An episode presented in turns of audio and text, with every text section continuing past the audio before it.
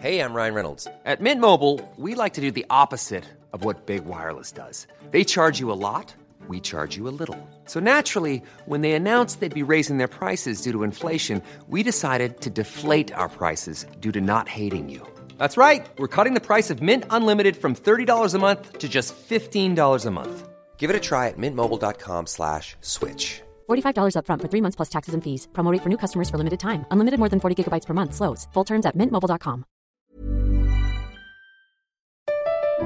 Comment contribuer à un monde de demain plus durable La saison 2 du podcast Créateur d'impact va chercher les réponses en immersion au plus près des bénévoles, dirigeants d'associations ou bénéficiaires. Des histoires inspirantes et émouvantes sur les motivations de ces aventuriers de l'humain qui s'engagent dans la construction de la société de demain.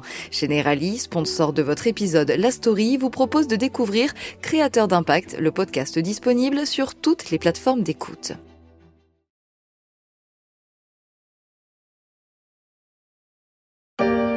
La formalisation de l'annexion des régions ukrainiennes suit son cours à Moscou, après des référendums contestés par la communauté internationale.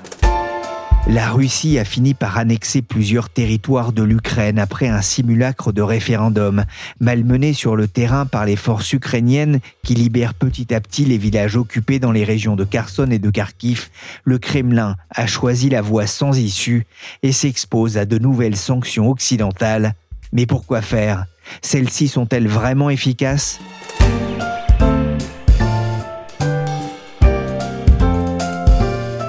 Je suis Pierrick Fay, vous écoutez La Story, le podcast des échos. Chaque jour, la rédaction se mobilise pour analyser et décrypter l'actualité économique, sociale et géopolitique. Aujourd'hui, on va se demander comment se porte l'économie de guerre de la Russie. L'ouverture ici, place Pushkin, de ce nouveau fast-food Made in Russia est très symbolique puisque c'est ici même qu'il y a 32 ans, euh, l'enseigne américaine McDonald's ouvrait son tout premier fast-food dans ce qui était encore euh, l'Union euh, soviétique. En apparence, rien n'a changé. Les moscovites peuvent toujours dévorer des hamburgers comme on peut l'entendre dans ce reportage de France 24. McDonald's a certes fermé boutique, mais ses points de vente ont été remplacés par une enseigne russe. 15 restaurants Kusnoitochka, en français, délicieux, point. La vie comme avant ou presque, c'est en tout cas le message que veulent renvoyer les autorités de Moscou. Les sanctions occidentales ne nous font rien et font même plus de tort à l'Occident malmené par la crise énergétique, une doxa répétée à l'envi jusqu'au plus haut sommet de l'État. Cela n'a pas empêché l'Europe et les États-Unis de prendre de nouvelles sanctions contre la Russie après son annexion de quatre régions de l'Ukraine après un référendum biaisé. La majeure partie de la population ayant fui ces zones en guerre. Avec quelle efficacité sur l'économie russe? Il y a quelques mois dans la story, j'avais interrogé notre correspondant à Moscou, Benjamin Kennel. Il me disait que l'économie russe résistait bien à l'alourdissement des sanctions dues à l'invasion brutale de l'Ukraine par son voisin. J'ai décidé de lui repasser un coup de fil. Bonjour Benjamin. Bonjour. D'abord, quelle est l'ambiance à Moscou après les annonces de ces dernières semaines entre mobilisation partielle et annexion de territoires ukrainiens? Alors la vie en apparence continue, mais on est loin à Moscou de l'ambiance assez festive qui avait perduré étonnamment cet été, avec la mobilisation, le conflit l'opération militaire spéciale, entre guillemets, selon la litote du Kremlin, est vraiment rentrée à la fois dans la conversation, dans les préoccupations, dans la vie, dans les foyers des moscovites. Certains ont déjà reçu une convocation et certains veulent partir, certains ne veulent pas partir, donc trouvent des moyens pour quitter le pays.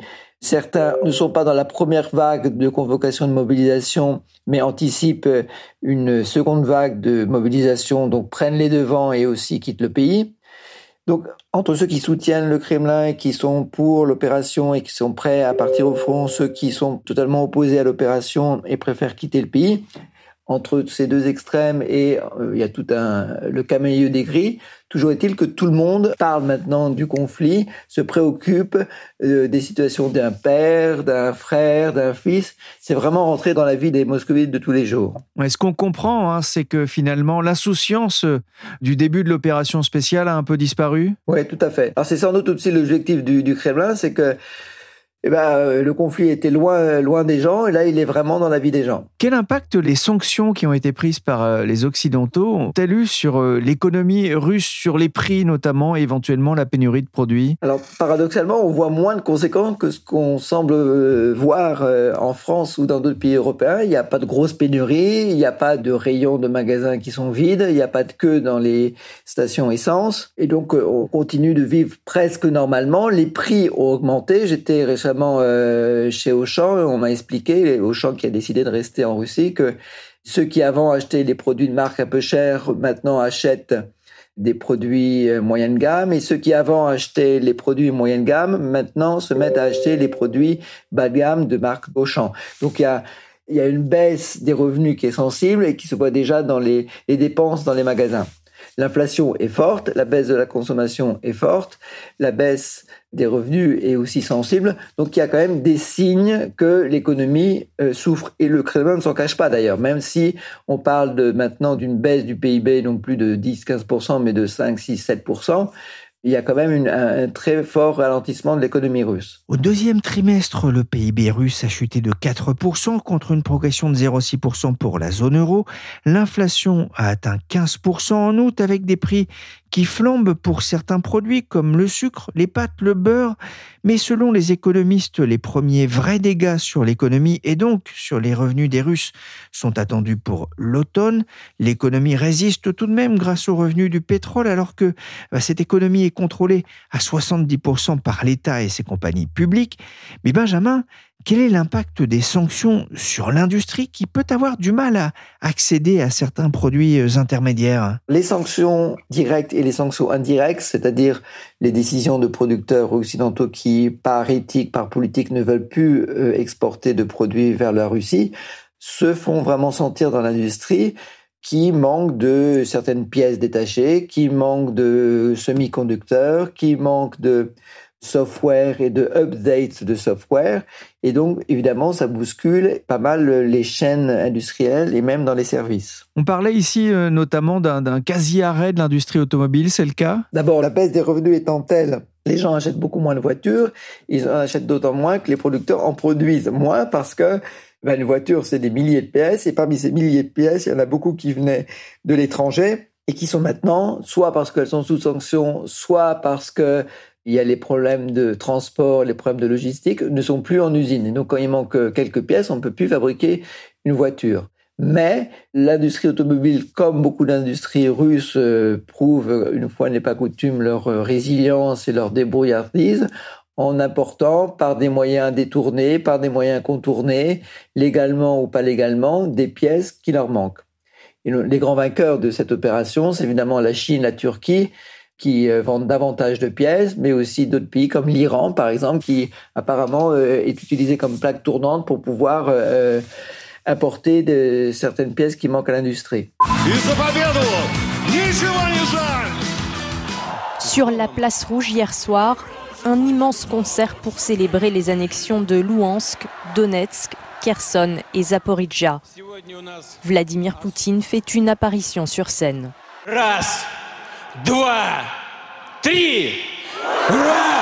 Le Kremlin a décidé de mobiliser plus de 300 000 hommes pour son opération en Ukraine, annonce faite lors de la cérémonie d'annexion, comme on a pu l'entendre dans ce reportage de RTL Info. Quel impact ces décisions peut-elles avoir sur l'activité en Russie? Il y a 300 000 hommes en moins, c'est le chiffre en tout cas officiel de la mobilisation. Chiffre non officiel, il y a entre 200 et 300 000 hommes qui ont quitté le pays pour ne pas être mobilisés. Donc on additionne les deux, ça fait plus ou moins un bon demi-million d'hommes qui ne sont plus dans l'économie russe directement. Alors certains, par exemple, comme dans l'informatique, travaillent euh, à distance, c'est possible, mais euh, certains ne peuvent pas être remplacés. Par exemple, euh, dans les transports, par exemple dans la grande distribution, une chaîne comme Auchan a fait ses comptes, ils ont 2300 hommes qui sont a priori mobilisables et il y en a presque déjà 200, donc presque 10% qui ont déjà été mobilisés. Et donc ça, c'est les emplois qu'on ne peut pas faire en télétravail à distance, tous les travaux de manutention qu'on ne peut pas faire à distance. Donc c'est un vrai problème pour l'organisation et pour maintenir les rythmes dans les magasins et dans d'autres euh, secteurs de l'économie. Mais justement, que vous disent les chefs d'entreprise que vous rencontrez euh, sur ce sujet? Qu'ils essayent de trouver des solutions. Donc euh, il n'y a pas d'abattement, que ce soit les chefs d'entreprise russes ou les chefs d'entreprise européens. Il y a beaucoup de fatigue, beaucoup de stress, beaucoup d'incertitude, mais pas d'abattement parce qu'ils essayent de trouver des solutions pour, comme je l'expliquais tout à l'heure, essayer de trouver des, solutions pour euh, résoudre les problèmes. La mobilisation partielle pourrait tout de même favoriser la pénurie de main-d'œuvre, entraîner une baisse de la demande et donc de la consommation. Elle pourrait amputer la croissance de 0,5 points cette année, selon un sondage réalisé auprès d'économistes par Bloomberg les secteurs de l'agriculture et de la construction seront parmi les plus touchés car la majorité des conscrits viennent des zones rurales et pauvres. Il y a quand même un signe que l'économie ne tourne plus comme avant. C'est ce que vous écrivez, Benjamin, dans un décryptage pour les échos. On peut le voir sur les murs du métro, mais aussi dans la rue. Oui, c'est les publicités. Quand l'économie marche au ralenti, forcément, il y a moins de publicité.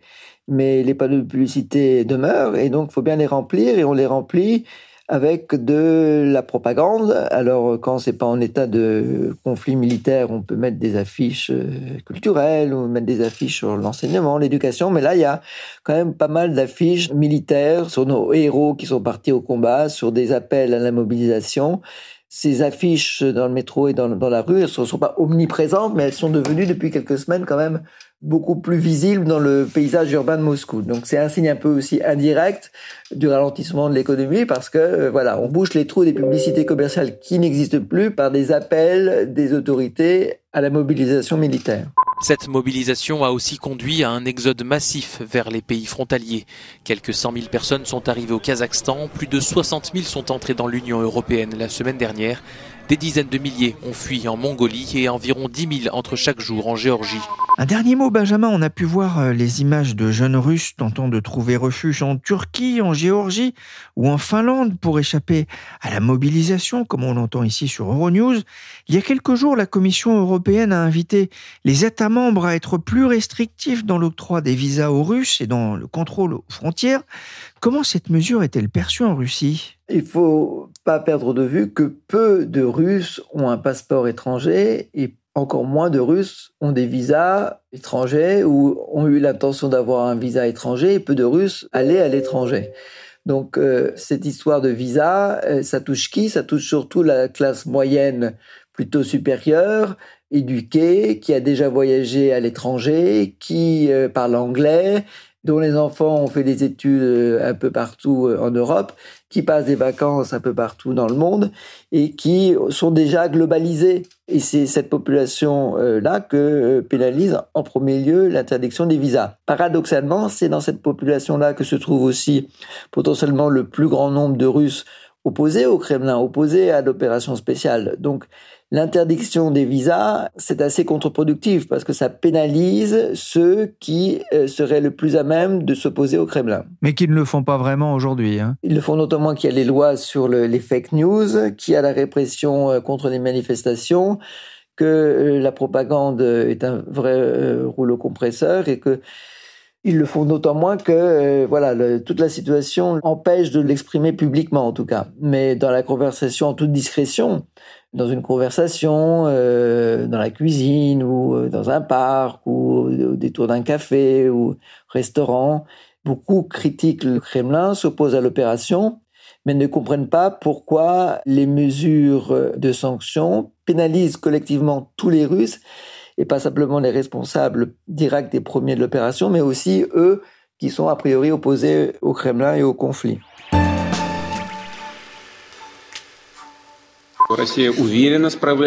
Je tiens à souligner une fois de plus que la Russie fait face avec confiance à la pression extérieure. Et en fait, pourrait-on dire, à l'agression financière et technologique de certains pays. La tactique de la guerre économique est claire. L'assaut sur lequel il comptait, tout ça n'a pas fonctionné. La blitzkrieg des sanctions contre la Russie n'a pas fonctionné. C'est un maître du Kremlin confiant qui est apparu il y a environ un mois lors d'une conférence de presse en visio.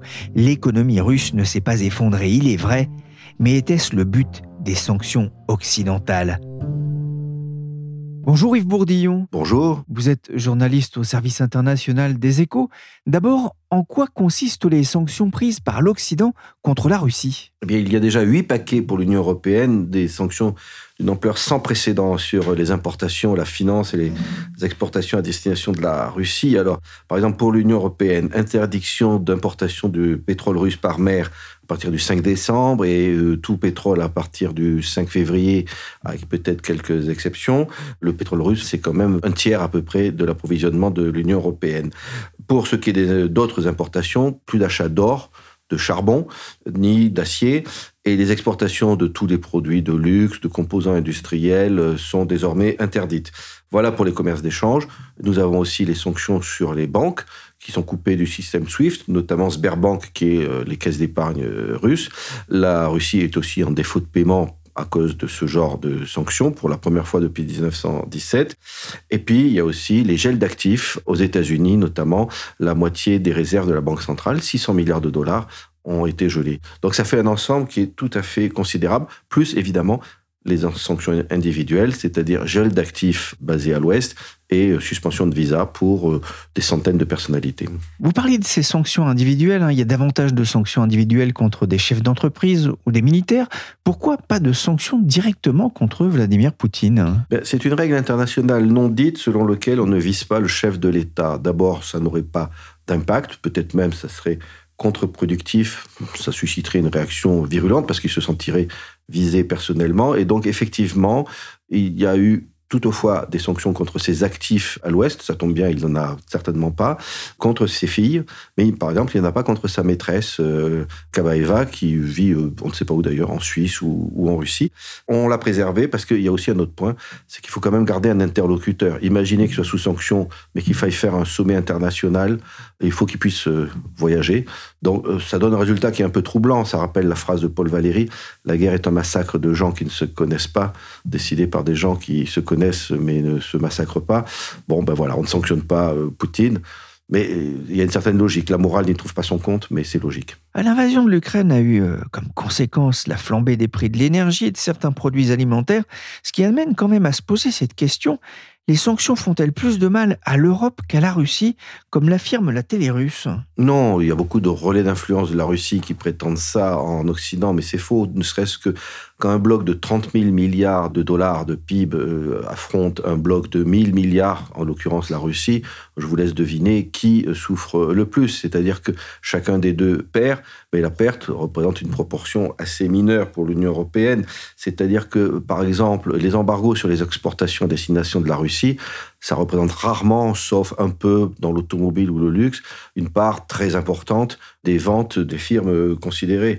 Donc, euh, effectivement, il y a un point qui est délicat, c'est le pétrole, mais qui n'est pas sous sanction, précisément, et qui flambe ah, parce que tout simplement, les marchés mondiaux d'hydrocarbures, quand il y a une guerre, euh, ça leur fait peur, et euh, les cours montent, et d'ailleurs, ils sont redescendus paradoxalement, en dessous du niveau euh, pré-invasion. Il y a aussi le gaz, qui n'est pas sous sanction, mais qui a euh, fait l'objet d'une riposte de Moscou, qui a coupé le gaz en riposte aux sanctions européennes, mais peut-être qu'il aurait coupé aussi tout simplement parce qu'on fournissait des armes à l'Ukraine. C'est pas forcément à cause des sanctions économique. Et puis un dernier point, c'est que les sanctions en Russie, ben, finalement, même s'il n'y a pas de pénurie criante et que le rouble se tient bien, pour des raisons d'ailleurs techniques, qui ne reflètent pas une bonne santé de l'économie, eh bien, il faut reconnaître que, en fait, elles marchent.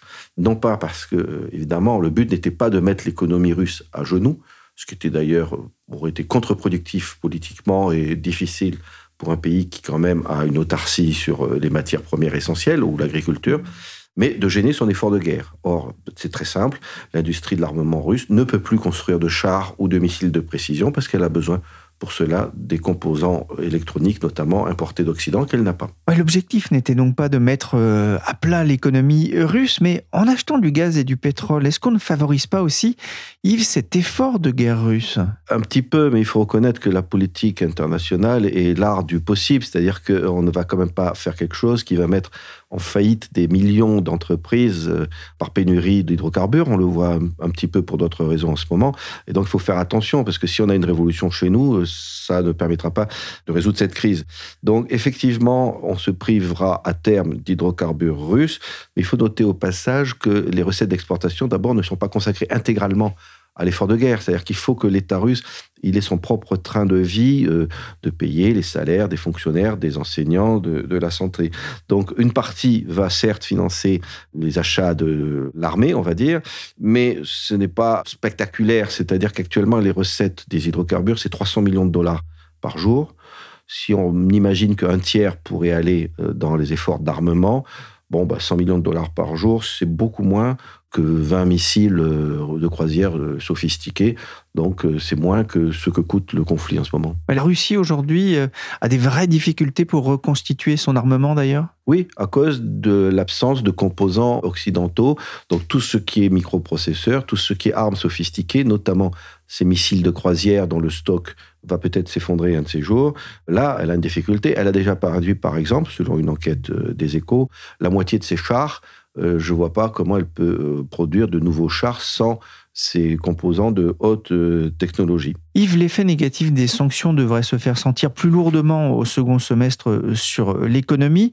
Mais cet été, l'université américaine de Yale a publié également une étude intéressante sur l'impact de ces sanctions. Que disait-elle? Bah, Elle estimait que d'abord les statistiques euh, plutôt bonnes euh, choisies par le Kremlin étaient totalement manipulées. C'était des choix.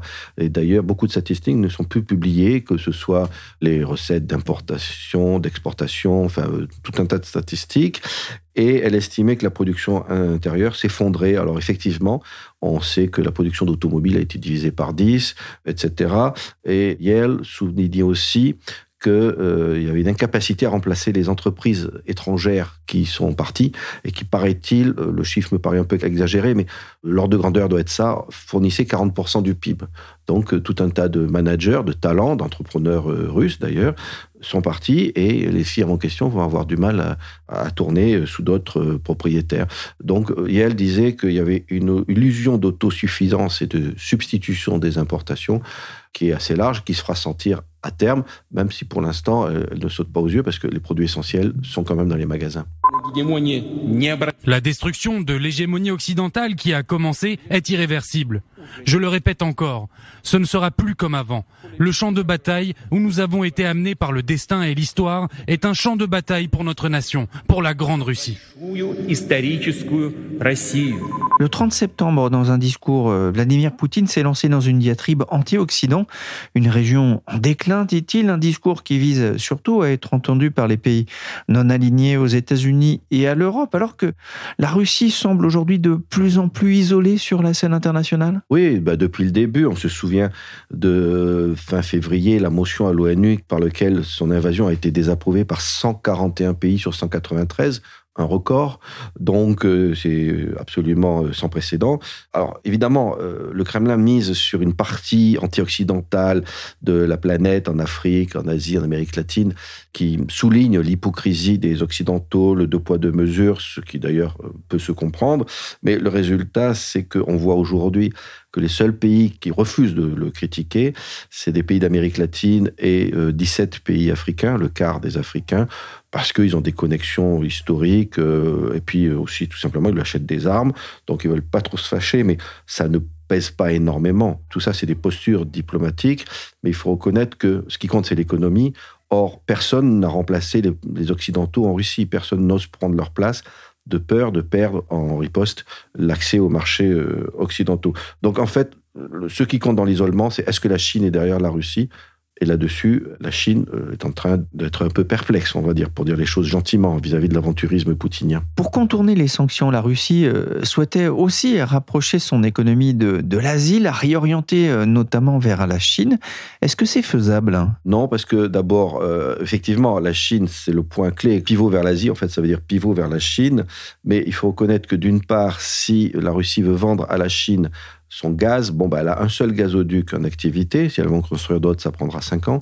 Et qui fait 1m40 de large pour acheminer euh, du gaz, qui donc n'est pas assez large pour acheminer tout le gaz qu'elle vendait à l'Europe et qui va lui rester euh, sur les bras. Et d'ailleurs, la, Chine, finalement, va pas pour ses beaux yeux multiplier par 5 ses importations de, de gaz. D'autant plus qu'elle est un peu horripilée par euh, l'aventurisme euh, poutinien, parce que c'est assez simple. La Chine est une puissance d'abord conservatrice dans l'âme, donc ce qui se passe lui fait très peur, et très exportatrice. Donc si jamais une crise provoque une récession mondiale, ça sera une catastrophe pour ses usines d'exportation, alors que justement en ce moment, à cause de sa politique zéro Covid et de l'effondrement de sa euh, bulle immobilière, elle est euh, très fragile. Donc, euh, pour la Chine, en ce moment, l'aventure de, Poutine est une catastrophe. On a souvent comparé la Russie presque à un État du, du tiers-monde par ses infrastructures. Aujourd'hui, c'est vraiment son talon d'Achille? Oui, Bien sûr, à la fois ses infrastructures, son industrie beaucoup plus dépendante qu'il ne le croit de par du fait qu'il ne produisent pas tout un tas de composants industrielle. Donc aujourd'hui, c'est un pays qui va avoir beaucoup de mal à se relever de cet isolement. Et d'ailleurs, à propos de la Chine, il y a un point à souligner, c'est qu'en admettant même qu'ils arrivent à se tourner vers la Chine massivement, eh ben, pour euh, surmonter les sanctions occidentales, le résultat, c'est que du coup, ils deviendraient un vassal de la Chine. Donc pour avoir voulu vassaliser l'Ukraine, il deviendrait un vassal de la Chine. Le jeu n'est pas très gagnant. Hein. Quelques heures avant l'explication d'une grave maladie, une autre hypothèse un peu plus mystérieuse était évoquée. Ravil Maganov se serait suicidé en se défenestrant à l'hôpital de Moscou. Avant lui, au moins sept cadres de l'énergie russe, pétrole ou gaz, sont morts ces derniers mois dans des circonstances troubles. Il y a une épidémie étrange qui touche de nombreux oligarques russes depuis le déclenchement de l'invasion de l'Ukraine. Yves, que penser de la multiplication de ces accidents mortels On ne dénoncera jamais assez la fragilité des chambranles de fenêtres dans les hôtels euh, russes. Donc euh, voilà, effectivement, il y a tout un tas d'accidents qui ne sont évidemment pas dus au hasard. Et c'est assez troublant parce que, en fait, la plupart de ces euh, hommes d'affaires ne sont pas connus pour être des opposants au régime, au demeurant peut-être quelques-uns. Alors, est-ce qu'ils ont dit tout bas des choses qu'il ne fallait pas dire parce qu'ils étaient sous surveillance, ou est-ce que c'est, plus probablement à mon sens, des règlements de compte entre des clans euh, du pouvoir, et ce qui montrerait que finalement le régime est plus fissuré qu'on ne le croit. Un dernier mot, on voit que l'attaque contre le, pont qui relie euh, la Crimée à la Russie a provoqué une vive réaction des Russes euh, depuis ce week-end, avec notamment des missiles qui sont arrivés euh, sur Kiev. Est-ce que ça peut engendrer une nouvelle réaction en matière de sanctions de la part des Européens ou des Américains? Il y aura certainement des sanctions, mais il faut reconnaître qu'on est au taquet maintenant. C'est-à-dire qu'on a pris à peu près quasiment toutes les sanctions qu'on pouvait prendre sans déstabiliser profondément notre économie. Donc, euh, je ne vois plus très bien ce qui reste, à part éventuellement interdire tous les achats de pétrole euh, demain matin. Mais euh, ce serait quand même très très dur pour nous.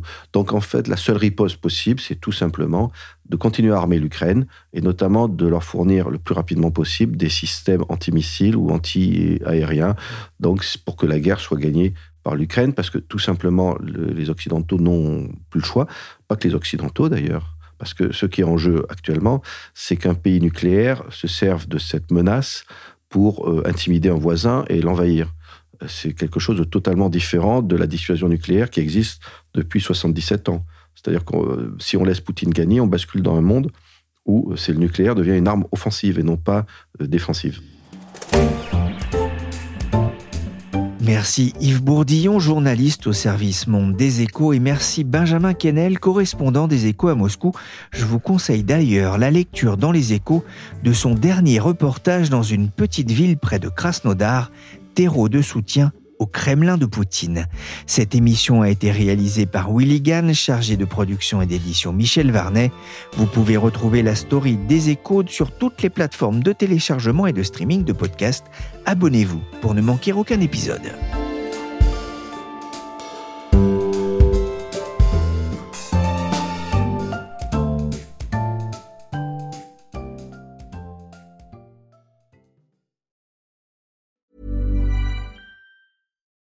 Subtle results, still you, but with fewer lines. Botox Cosmetic, out of botulinum toxin A, is a prescription medicine used to temporarily make moderate to severe frown lines, crow's feet, and forehead lines look better in adults. Effects of Botox Cosmetic may spread hours to weeks after injection, causing serious symptoms. Alert your doctor right away as difficulty swallowing, speaking, breathing, eye problems, or muscle weakness may be a sign of a life threatening condition. Patients with these conditions before injection are at highest risk. Don't receive Botox Cosmetic if you have a skin infection. Side effects may include allergic reactions, injection site pain, headache, eyebrow and eyelid drooping, and eyelid swelling. Allergic reactions can include rash, welts, asthma symptoms, and dizziness. Tell your doctor about medical history, muscle or nerve conditions including ALS or Lou Gehrig's disease, myasthenia gravis, or Lambert-Eaton syndrome and medications, including botulinum toxins, as these may increase the risk of serious side effects. For full safety information, visit BotoxCosmetic.com or call 877-351-0300. See for yourself at BotoxCosmetic.com.